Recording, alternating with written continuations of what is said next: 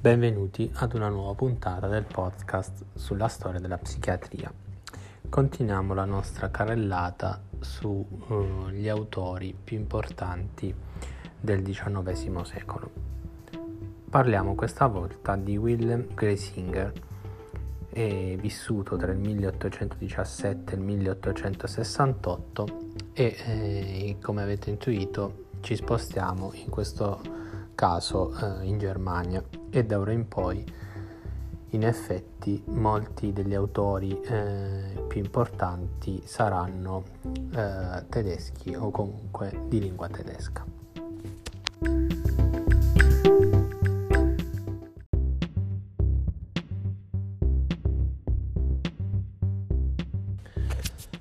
Griesinger è un autore estremamente importante, poiché da un lato è uno dei fondatori della psichiatria somatica, avendo applicato la psichiatria alle scoperte sui riflessi che erano appena state effettuate e applicando un modello di fusione tra la neurologia e la psichiatria che sarà in vigore per il secolo successivo, ma d'altro canto può essere definito anche come uno degli antesignani della psicanalisi attraverso la sua psicologia dell'io.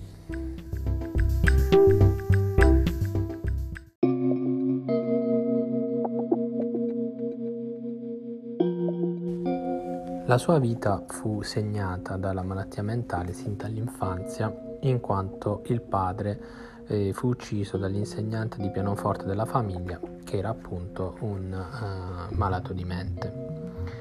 Dopo la laurea nel 1838 lavorò come assistente nel manicomio di Winnington per alcuni anni, prima di dedicarsi soprattutto all'anatomia patologica e a studi fisiologici.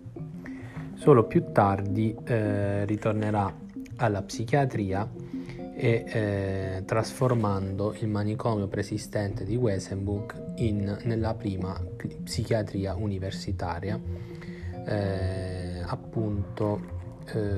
fondendo l'ambulatorio neurologico con quello psichiatrico, e fu tra i primi a introdurre metodi non restraint, cioè eliminando la contenzione fisica dal trattamento dei pazienti psichiatrici.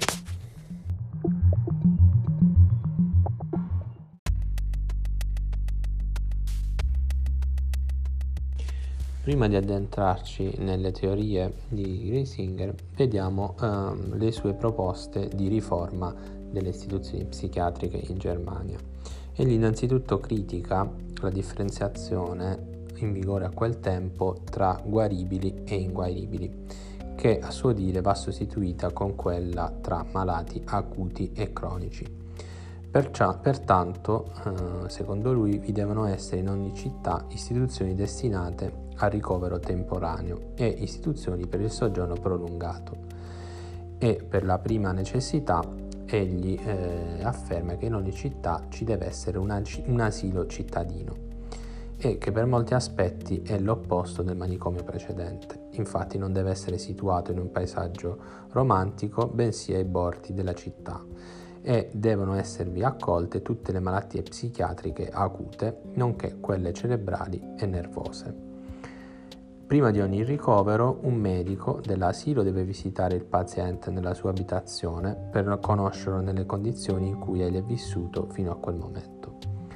Per quanto riguarda la permanenza, questa viene fissata con un anno di permanenza minima.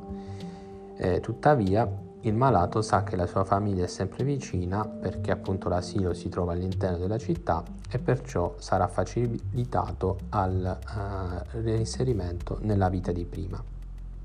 Per Griesinger, questi asili non devono essere differenti dal punto di vista architettonico dagli ospedali generali. Infatti egli critica le architetture degli ospedali psichiatrici con le loro guglie e altri simili assurdi arabeschi. Egli pensa infatti a un reparto di osservazione, dove un servizio di vigilanza diurna e notturna deve garantire il chiarimento diagnostico di ogni ricovero. E Griesinger inoltre critica il fatto che nei manicomi sovraffollati i deboli di mente, i dementi, i paralitici e gli epilettici siano appunto ricoverati nei manicomi.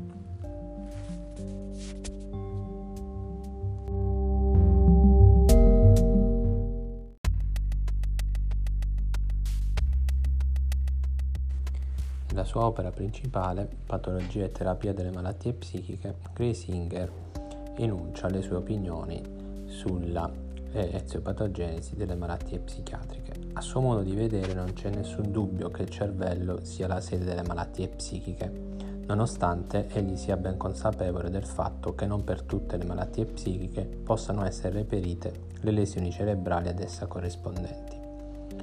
E nonostante egli riconosca l'esistenza di cause psicologiche delle malattie mentali, ammonisce contro la loro sopravvalutazione e contro la sottovalutazione delle cause fisiche.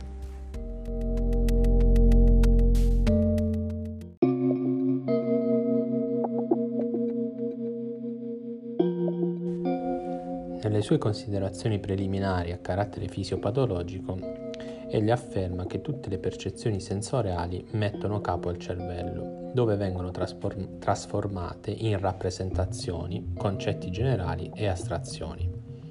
Le rappresentazioni possono insorgere anche all'interno del cervello e possono anche rimanere inconsce. Griesinger è il primo che afferma che la parte più grande e importante della vita psichica ha luogo a livello inconscio.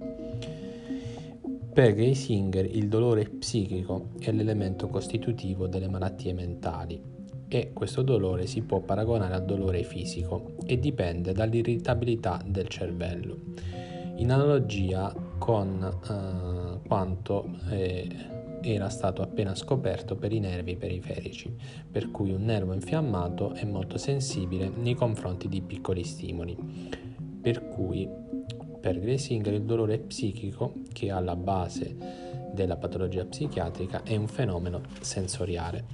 Per spiegare questo dolore, il malato si inventa idee false ed ecco spiegati i deliri. I vissuti sensoriali conducono poi ad azioni motorie, ovvero a decisioni fuoristrada. Tra il complesso livello delle interazioni sensomotorie e quello dei semplici riflessi sono intercalate le pulsioni, e pulsioni che non vengono più controllate nel corso degli stati deliranti.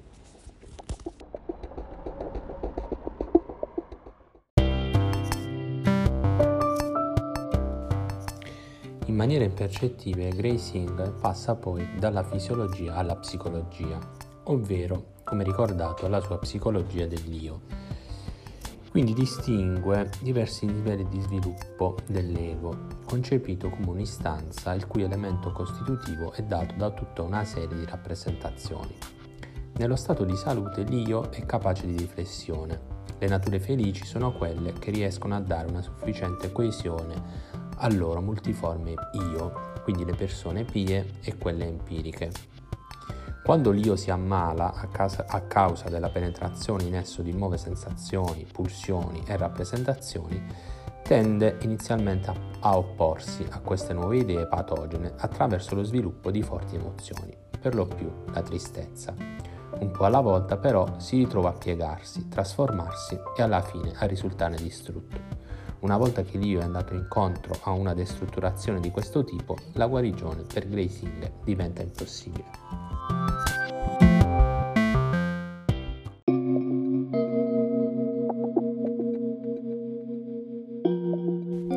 La terapia per Griesinger deve essere umana e non barbara come in passato, ma non può nemmeno essere sempre mite. I metodi fisici e psichici devono essere combinati. L'individuo e non la malattia è l'obiettivo cui si deve rivolgere il trattamento. Ammette anche grande valore alla profilassi e crede nell'importanza di modificare l'ambiente del malato innanzitutto attraverso l'allontanamento dalla famiglia.